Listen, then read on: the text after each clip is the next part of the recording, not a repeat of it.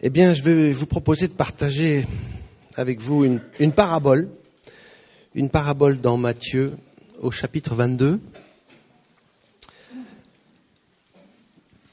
C'est une parabole spéciale.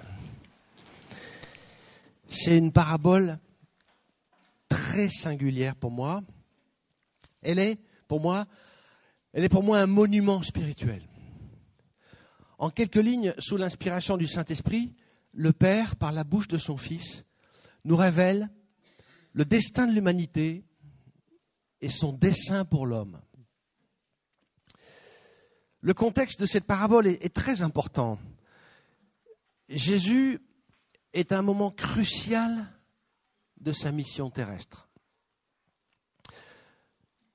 Deux jours plus tôt, il est rentré glorieux dans Jérusalem sur un anon. C'est les rameaux. Et puis il est rejeté par les prêtres, les scribes, les pharisiens et même par le peuple. Entre les rameaux et la Sainte Seine, le Christ va vivre des jours terribles, car l'hostilité des Juifs à son égard va atteindre son paroxysme. C'est un temps d'affrontement verbal. Le Christ vit là une véritable passion morale et intérieure avant de vivre sa passion physique. C'est au cours de cette courte période qu'il va partager ses plus importantes paraboles, qui mettront d'ailleurs les Juifs hors d'eux, et faire la redoutable prophétie de la fin des temps et du jugement dernier. Pour moi, la parabole des vignerons, que nous connaissons, bien sûr, mais que nous allons reprendre ce matin pour essayer d'extraire encore quelque chose de nouveau pour nous. Pour moi, cette parabole est sans doute une des plus puissantes et une des plus lourdes de conséquences de tout le Nouveau Testament.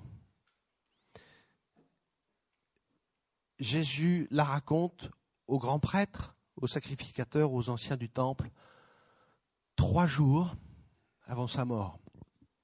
Il y a de ce fait une urgence particulière dans ce texte. C'est un temps fort. Jésus connaît la fin. Nous sommes à trois jours de son sacrifice.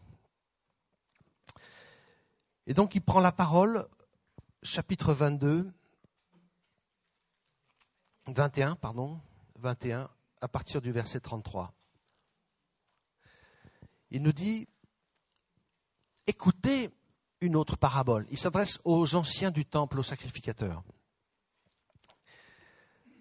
Il y avait un maître de maison qui planta une vigne, il l'entoura d'une haie, y creusa un pressoir et y bâtit une tour. Puis il la loua des vignerons et partit en voyage. À l'approche des vendanges, il envoya ses serviteurs vers les vignerons pour recevoir les fruits de la vigne. Les vignerons prirent ses serviteurs, frappèrent l'un, tuèrent l'autre et lapidèrent le troisième. Il envoya encore d'autres serviteurs en plus grand nombre que les premiers. Et les vignerons les traitèrent de la même manière. Enfin, il envoya vers eux son fils en disant, Ils respecteront mon fils. Mais quand les vignerons virent le fils, ils se dirent entre eux, c'est lui l'héritier. Venez, tuons-le, et nous aurons son héritage. Ils le prirent, le jetèrent hors de la vigne et le tuèrent.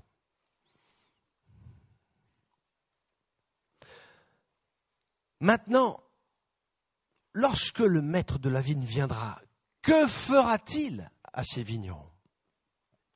Ils répondirent, il fera périr misérablement c'est misérable, et il louera la vigne à d'autres vignerons qui lui donneront les fruits en leur saison. Jésus leur dit, N'avez-vous jamais lu dans les Écritures la pierre qu'ont rejetée ceux qui bâtissaient est devenue la principale, celle de l'angle? C'est du Seigneur que cela est venu, et c'est une merveille à vos yeux? C'est pourquoi, je vous le dis, le royaume de Dieu vous sera enlevé et sera donné à une autre nation. qui en portera les fruits.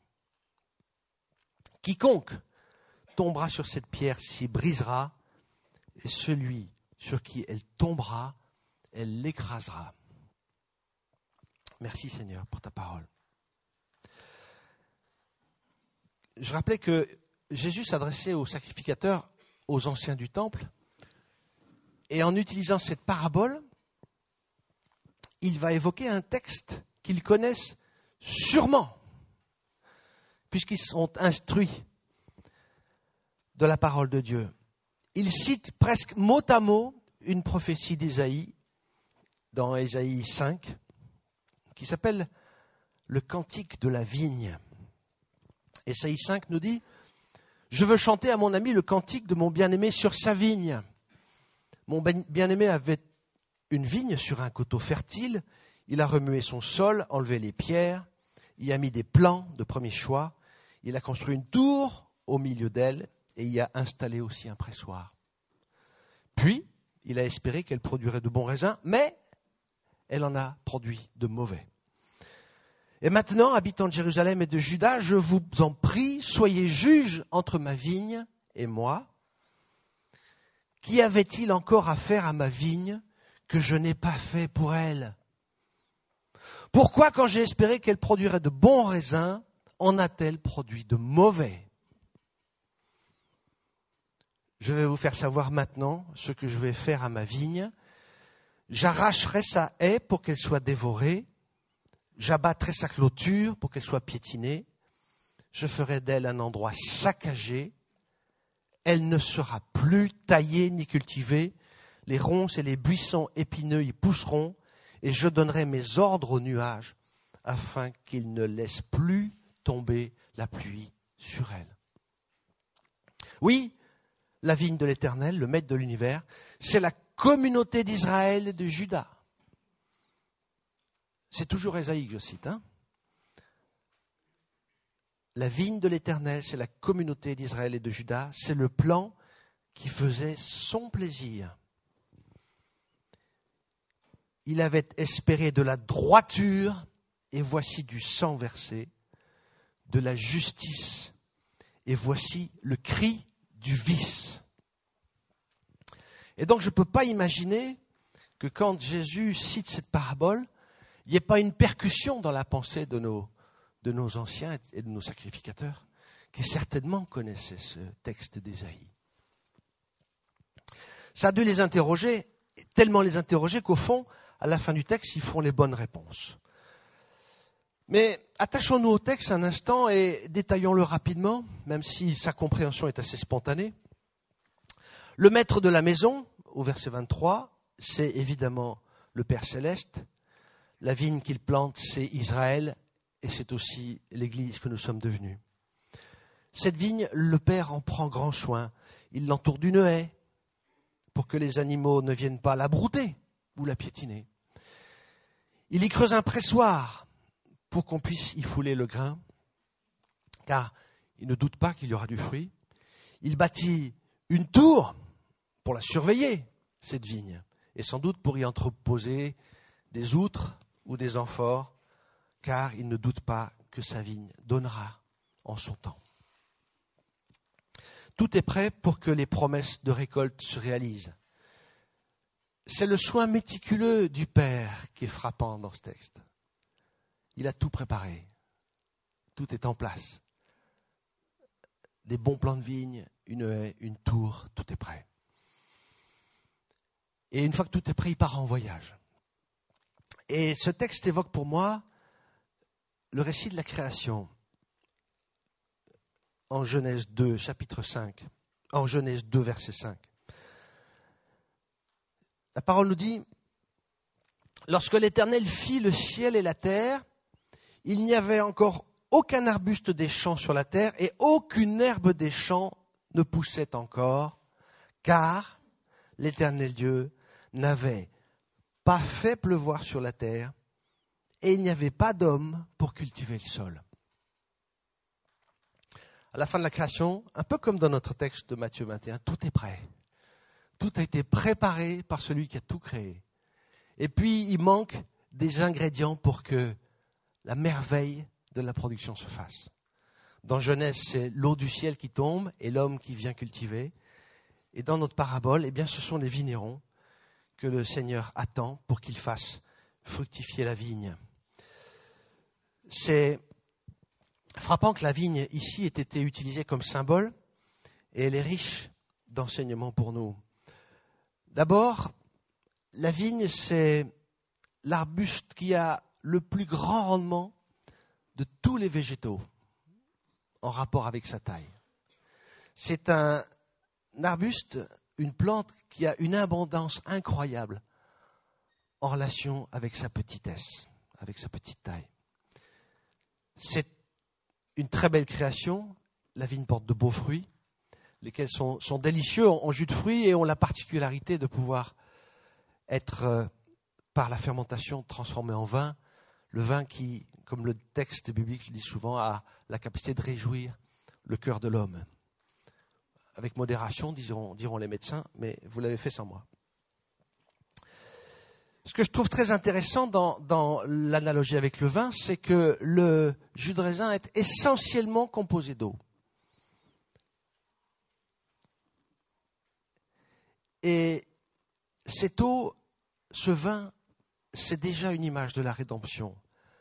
Le Seigneur, souvenez-vous, avait changé l'eau en vin lors de son premier miracle, aux noces de Cana.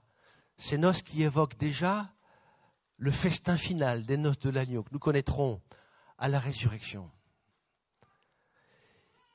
Et Jésus va aller plus loin que cette transformation de l'eau en vin, puisque viendra bientôt le temps où il changera le vin en son propre sang.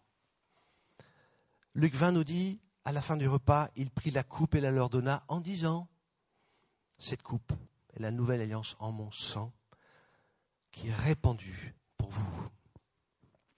C'est l'annonce de la nouvelle alliance, scellée en sa mort et en sa résurrection.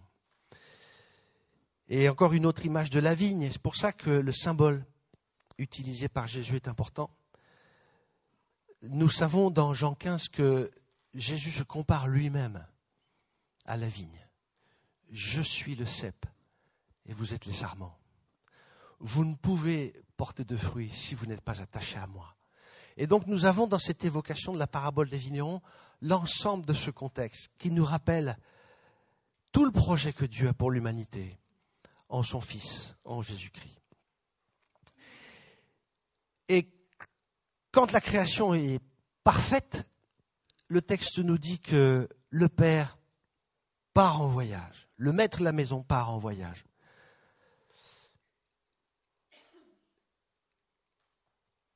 Et partant en voyage, il va affermer ses terres, le donner en fermage. Et je trouve ça très intéressant, cette, cette, analogie au fermage, parce que le propre du fermage est de reposer sur les fruits que produit le terrain concerné. Nous ne sommes pas dans une relation de location de la terre. Je vous offre la terre et vous me donnez 100 deniers ou mille talents. On est bien plus intimement dans une relation où j'aurai droit à une part de ce qui est produit. Vous me rendrez une fraction de ce que vous aurez produit comme richesse. Et au fond, ce qui est intéressant, c'est que le propriétaire est participant du risque, au sens où s'il n'y a pas de récolte, il n'y a pas de fruit pour lui.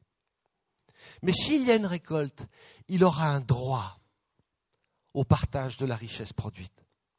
Nous ne sommes pas dans une relation financière strictement entendue dans ce texte. C'est s'il y a des fruits, j'aurai droit à une part. Et je trouve ça très intéressant parce que ça nous renvoie évidemment à ce qui va se passer pour nous à la fin des temps, où sera soupesé ce que nous aurons rendu comme part au Seigneur. Alors le maître part en voyage. Cette expression nous dit que Dieu nous a confié entièrement le monde jusqu'au jour où il reviendra. Dieu est le créateur et le propriétaire de ce monde et de nos vies, et nous en sommes ses intendants. Nous devons reconnaître Dieu comme créateur et propriétaire du monde et de nos vies. et vivre nous-mêmes aujourd'hui en bon et fidèle intendant de la vigne nous a confiée. Dans notre texte, au moment de la vendange, le maître envoie des serviteurs pour demander sa part, comme c'était convenu au contrat. Il ne demande pas à reprendre la vigne, il ne demande que sa part des fruits. Et il envoie des serviteurs, et qui sont-ils ces serviteurs qui viennent? La portée spirituelle de ces serviteurs, c'est, nous le trouvons dans un autre texte que je vais citer dans un instant, c'est une évocation de ce qu'était l'intention permanente du Père d'alerter Israël sur les dangers qui menaçaient Israël de s'éloigner de la voie que Dieu avait tracée pour elle. Et donc, lorsqu'il est question ici d'envoyer des serviteurs pour demander leur dû, c'est au fond un rappel, une évocation de tous les prophètes de l'Ancien Testament qui venaient dire à Israël, repens-toi, reconnais ton Dieu, change de direction, reprends ta route. Tous les prophètes ont été à annoncer ce qu'étaient les conséquences qu'aura à subir Israël de faire n'importe quoi. Jérémie déjà avait crié depuis le jour où vos ancêtres sont sortis d'Égypte jusqu'à aujourd'hui, je vous ai envoyé tous mes serviteurs, les prophètes. Je les ai envoyés chaque jour, inlassablement, mais ils ne m'ont pas écouté, ils n'ont pas tendu l'oreille, ils se sont montrés réfractaires, ils ont fait le mal plus encore que leurs ancêtres. C'est vrai, connaissant les Écritures, nous savons que les prophètes ont été maltraités, tués, lapidés. Il ne faisait pas bon d'être prophète dans l'Ancien Testament. Parce qu'au fond, le cœur de l'homme, le cœur des gens d'Israël, était déjà à se comporter comme euh, ces vignerons de la vigne qui tuent les serviteurs que le maître a envoyés pour réclamer son dû. Le maître ne se décourage pas d'avoir vu ses premiers serviteurs lapidés et tués. Il envoie une deuxième vague de serviteurs en plus grand nombre, c'est ce que nous avons au verset 36. Et dans les deux autres euh, euh, citations de ce texte, en Marc et Luc, il est même dit qu'il y a eu une troisième vague de serviteurs qui ont été envoyés pour demander aux vignerons la part qui était due. Tous ont été lapidés, tués, maltraités. Le maître ne se décourage pas, et pourtant le constat est là, qui au fond nous rejoint dans la situation aujourd'hui. Ne sommes-nous pas parfois semblables à ces vignerons qui maltraitons ceux que le Seigneur envoie pour nous reprendre, pour nous enseigner, pour nous faire toucher du doigt ce que nous avons à changer dans nos vies? Au fond, nous sommes guettés, nous aussi, aujourd'hui, comme ces scribes qui écoutaient le Seigneur, nous sommes guettés par la situation du péché qui est attachée à nos, à nos cœurs et à nos corps. Au fond, l'être humain, l'homme, veut bien de la grâce, veut bien de la bénédiction, mais sans la source de la grâce. Il veut bien la puissance divine, mais sans Dieu. C'est ça la problématique de ce texte. Il jouait de la vigne, mais ne veut pas rendre à celui qui en est le propriétaire son juste dû. Échec de l'envoi des serviteurs, alors euh, nous arrivons à ce qu'est le cœur de la parabole. Le maître fait une ultime démarche, il envoie son propre fils, son fils bien-aimé, l'image parfaite de lui-même, de ce qu'il a de plus précieux et de plus cher. Et malgré la méchanceté et l'iniquité avérée des vignerons, il continue à espérer ils auront au moins des égards pour mon fils. S'ils ont maltraité mes serviteurs, il ne peut pas en être de même pour la chair de ma chair. Je suis touché par la merveille de la bonté de Dieu et de l'admirable espérance que Dieu met en nous et a mis en ses vignerons. Là, l'homme sans Dieu,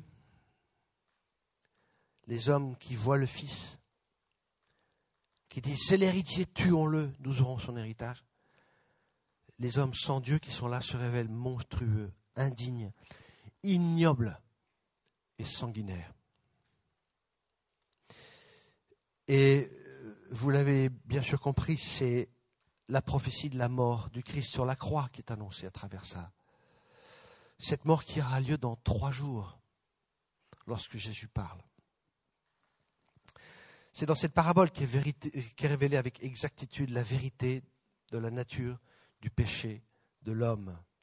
L'homme veut bien des fruits, la grâce, la puissance, mais sans Dieu, sans entrer dans une relation personnelle d'amour, libre et gratuit avec Dieu, sans communion avec lui. En tuant le Fils, l'homme nie le Père et prend la place de Dieu. Centré sur lui-même, il devient son propre Dieu, ou plutôt une caricature de Dieu. Le péché de l'homme est un péché contre l'amour, un refus de l'amour de Dieu, au fond, un adultère spirituel. Ici, l'homme dit à Dieu, je te hais, je ne veux pas de ton amour. C'est ça notre péché. C'est ça notre péché. Il est caché là. Et ce que je trouve incroyable, c'est que Jésus, dans sa pédagogie, interroge maintenant ses auditeurs et il leur dit, verset 40, Maintenant, maintenant, vous qui m'écoutez, lorsque le Maître viendra, que fera-t-il?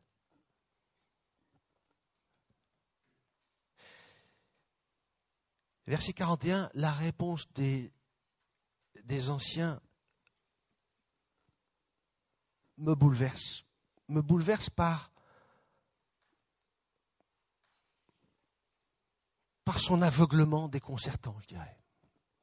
Par cette lucidité incompréhensible que peuvent avoir les anciens. Ils font la bonne réponse. Ils font la bonne réponse. Ils disent, eh ben, il fera périr misérablement ces misérables et il louera la vigne à d'autres vignerons qui lui donneront les fruits en leur saison. Et c'est juste. C'est une bonne réponse. Mais il ne mesure même pas que c'est en train de se produire. Effectivement, Israël sera châtié, le temple sera détruit, le peuple juif sera dispersé, et l'Église sera confiée aux non-païens, aux gentils.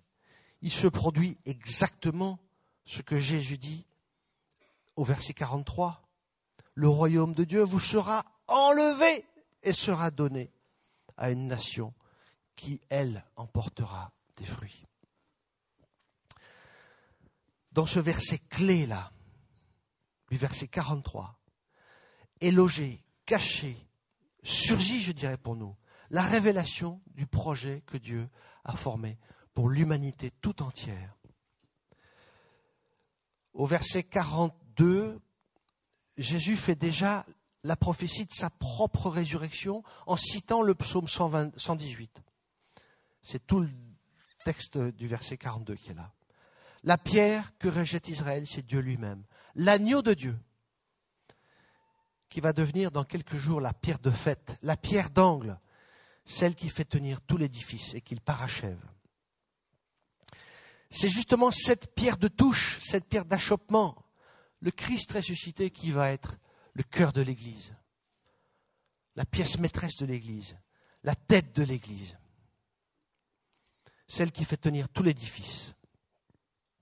Et l'Église que nous sommes, cette communauté d'hommes et de femmes, que nous constituons, eh bien, c'est le Seigneur lui-même qui l'a conduit, cette communauté, qui l'a chérie.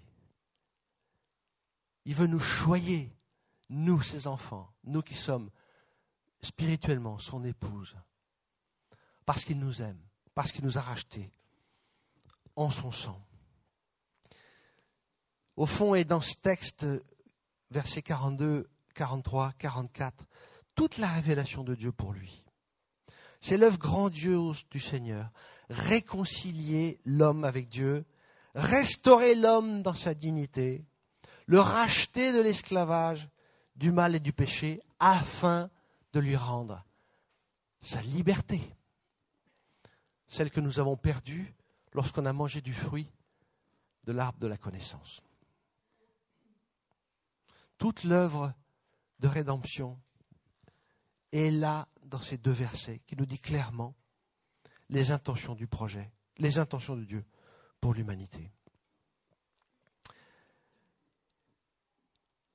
Après avoir expliqué qu'il était la pierre, celle de l'angle, et qu'au fond, il était rejeté, Jésus dit, verset 43, 44, pardon, un verset très troublant.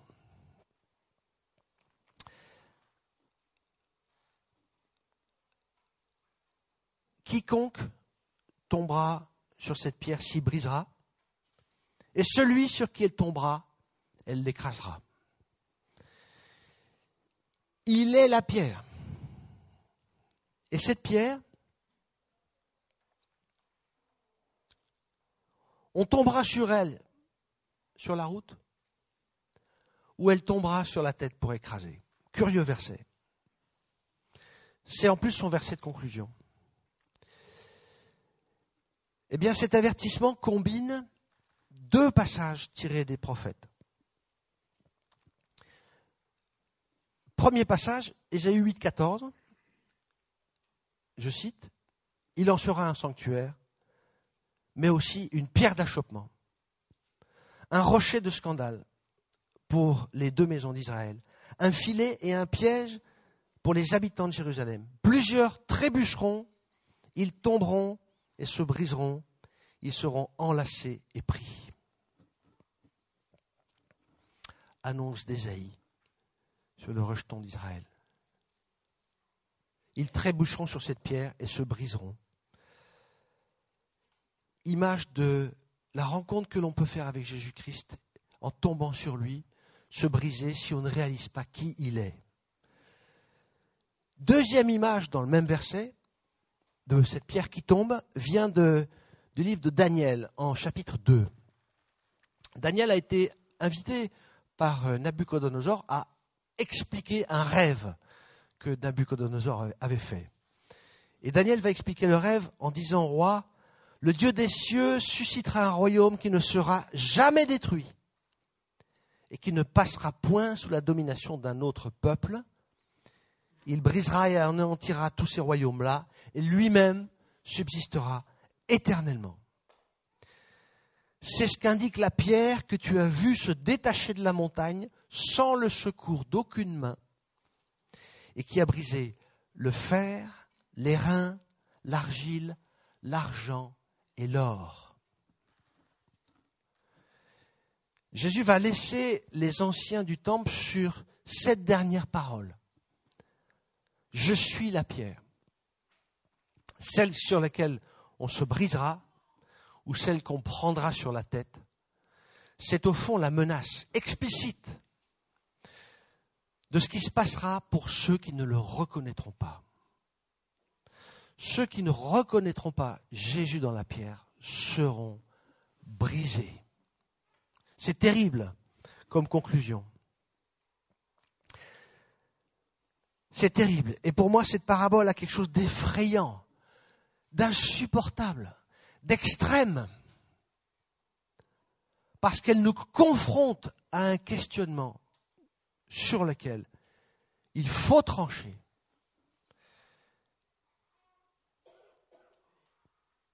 Quelle est ma relation avec Jésus Cette pierre qui est sur mon chemin ou qui peut tomber du ciel? Et au fond, ce verset 44 nous renvoie à une proclamation prophétique majeure il nous dit que Jésus est l'ultime perche de salut que Dieu a offerte à son peuple et par lui à l'humanité tout entière. Après Jésus ou en dehors de Jésus, il n'y aura plus, il n'y aura pas d'autre chemin d'une réconciliation avec le Père. Après Jésus, c'est fini. En dehors de Jésus, c'est impossible. C'est terrible comme c'est définitif. Comme ce verset 44 nous dit, tout est là, tout est accompli là. Et chacun doit se positionner par rapport à cette question. Qui est Jésus pour moi? Au fond, dans, cette, dans ce verset, dans ce verset 44, il y a, il y a comme une, une proclamation sous-jacente, je dirais. Cette proclamation qui dit Choisis la vie afin que tu vives. Décide-toi maintenant, tant qu'il n'est pas encore trop tard. Celui qui ne reconnaîtra pas la pierre que le Christ sera brisé par elle. Tout converge vers le Christ, tout aboutit en lui. Il est l'alpha et l'oméga, il est le centre, le but, la fin et le chemin pour parvenir au Père. J'ai eu beaucoup de mal à accepter cette idée quand je me suis converti. Beaucoup de mal. À accepter l'idée qu'il est le seul chemin. Il m'a fallu bien des mois pour accueillir cette idée. Il n'y a pas d'autre chemin en dehors de lui. Et Jésus le dit lui-même. Je suis le chemin, la vérité la vie. Nul ne va au Père que par moi. Celui qui m'a vu a vu le Père. C'est en lui et par lui qu'est la réconciliation de l'homme avec Dieu. Il n'y a pas d'autre chemin. Les citations de l'Évangile sont légion. J'en cite trois ou quatre. Celui qui a le Christ a la vie, celui qui n'a pas Christ n'a pas la vie. Au moins c'est explicite. Celui qui n'est pas avec moi est contre moi. Maintenant, c'est vous qui allez répondre. Celui qui n'amasse pas avec moi disperse. Exactement. Celui qui n'amasse pas avec moi disperse. Paul dira même aux Colossiens, Christ en vous, l'espérance de la gloire. Tout est en Christ. Tout est résumé en Christ. Nous sommes appelés chacun à répondre à cette question cruciale. Qui est Jésus pour moi? Un prophète Un sage Un révolutionnaire Un homme de bien?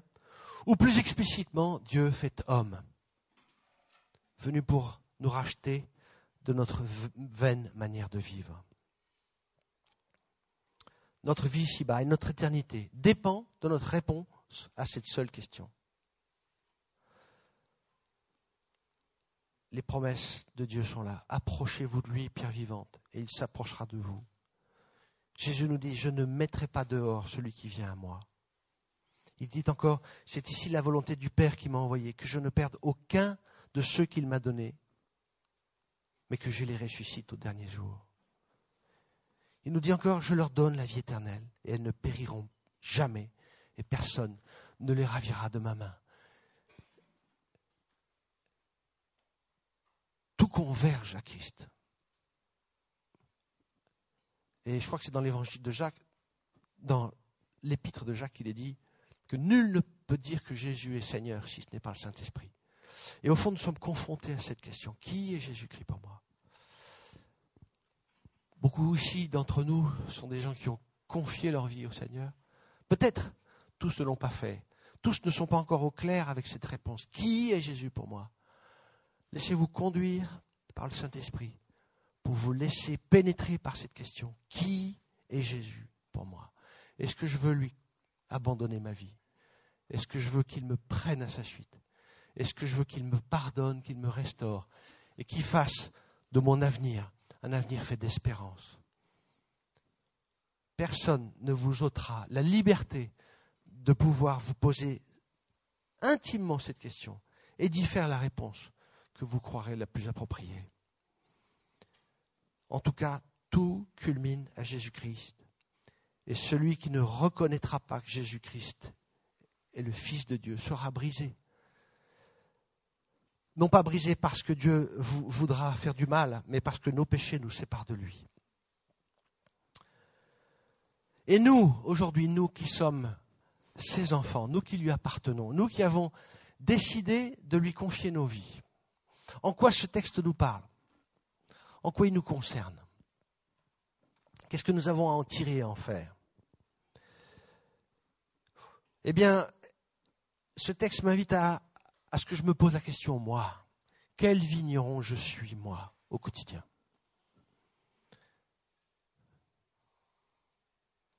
Comment je travaille dans le champ du Seigneur?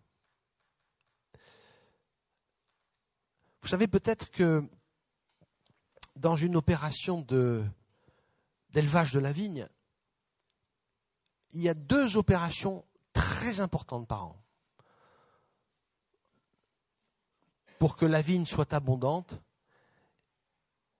et que la récolte soit généreuse. Ces deux opérations sont les suivantes. En hiver, on taille la vigne. C'est-à-dire qu'on choisit la branche qui va porter du fruit.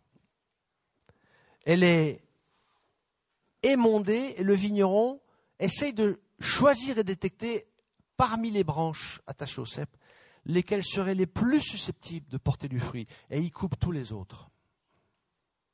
Ça, ça se fait pendant l'hiver.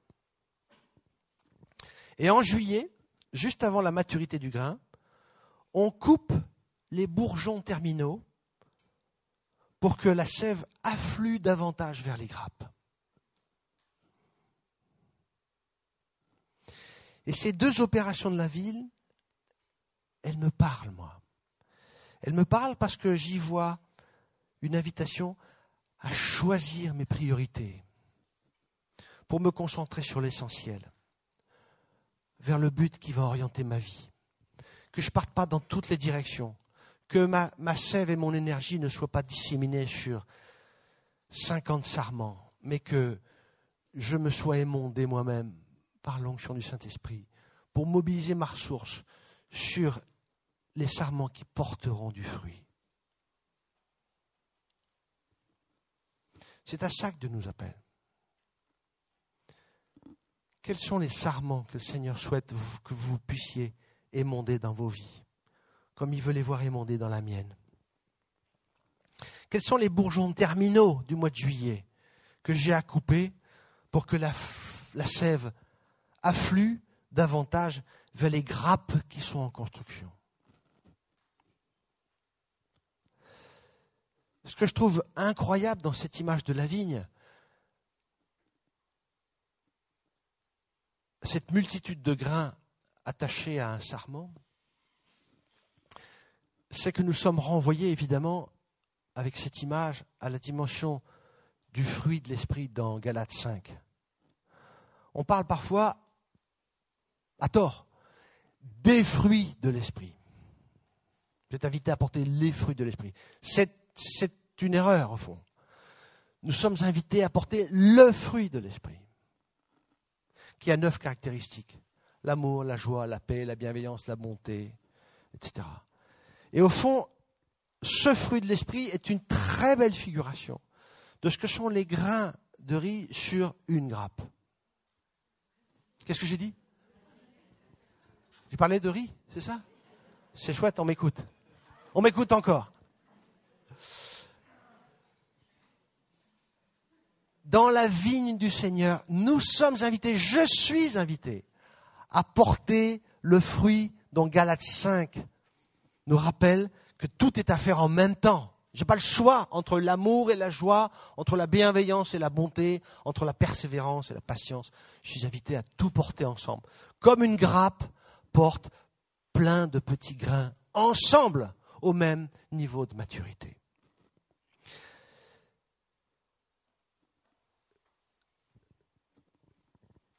Qu'est-ce que je dois couper et adapter pour que Dieu reste au centre dans ma vie?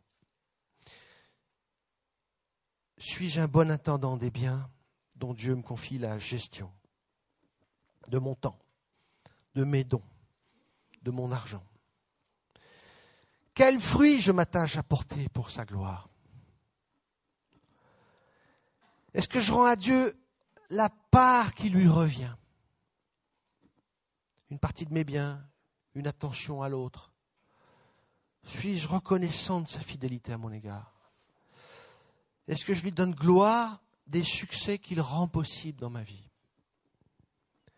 Quel accueil je réserve à celui qui vient de sa part pour me reprendre dans ma vie de foi À l'image des serviteurs qui étaient envoyés pour récupérer une part des fruits?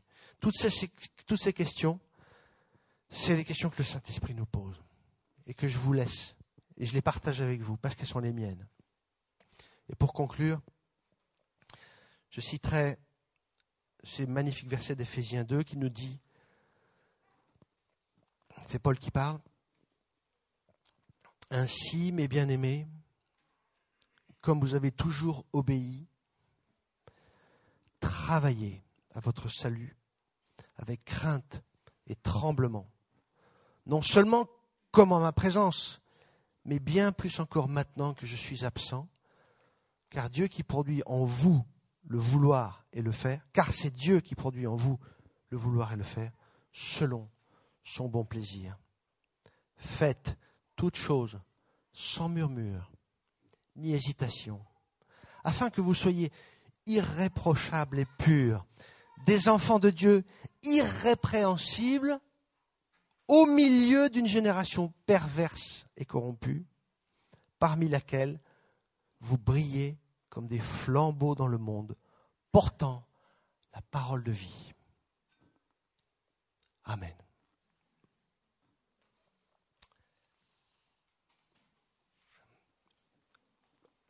Seigneur, merci pour ta parole, qui nous rappelle que tu es le maître de toute la création, maître de nos vies, maître de la vigne, que tu nous as confié des dons, des talents, que tu nous appelles à porter ton fruit, et que viendra le temps où tu viendras le chercher. Seigneur, avec le discernement du Saint-Esprit, donne-nous de pouvoir faire le tri dans nos vies pour que les sarments secs soient coupés et que nous concentrions nos moyens vers ce qui est important pour toi. Apprends-nous à discerner tes projets. Apprends-nous à relever dans nos vies la direction de ton esprit pour être au bon endroit, au bon moment, là où tu nous attends, là où tu as préparé pour nous des œuvres, afin que nous les pratiquions et pour qu'enfin toute chose te rende gloire. À toi seul, Père, soit la louange, la gloire, l'adoration, par le nom de Jésus-Christ. Amen.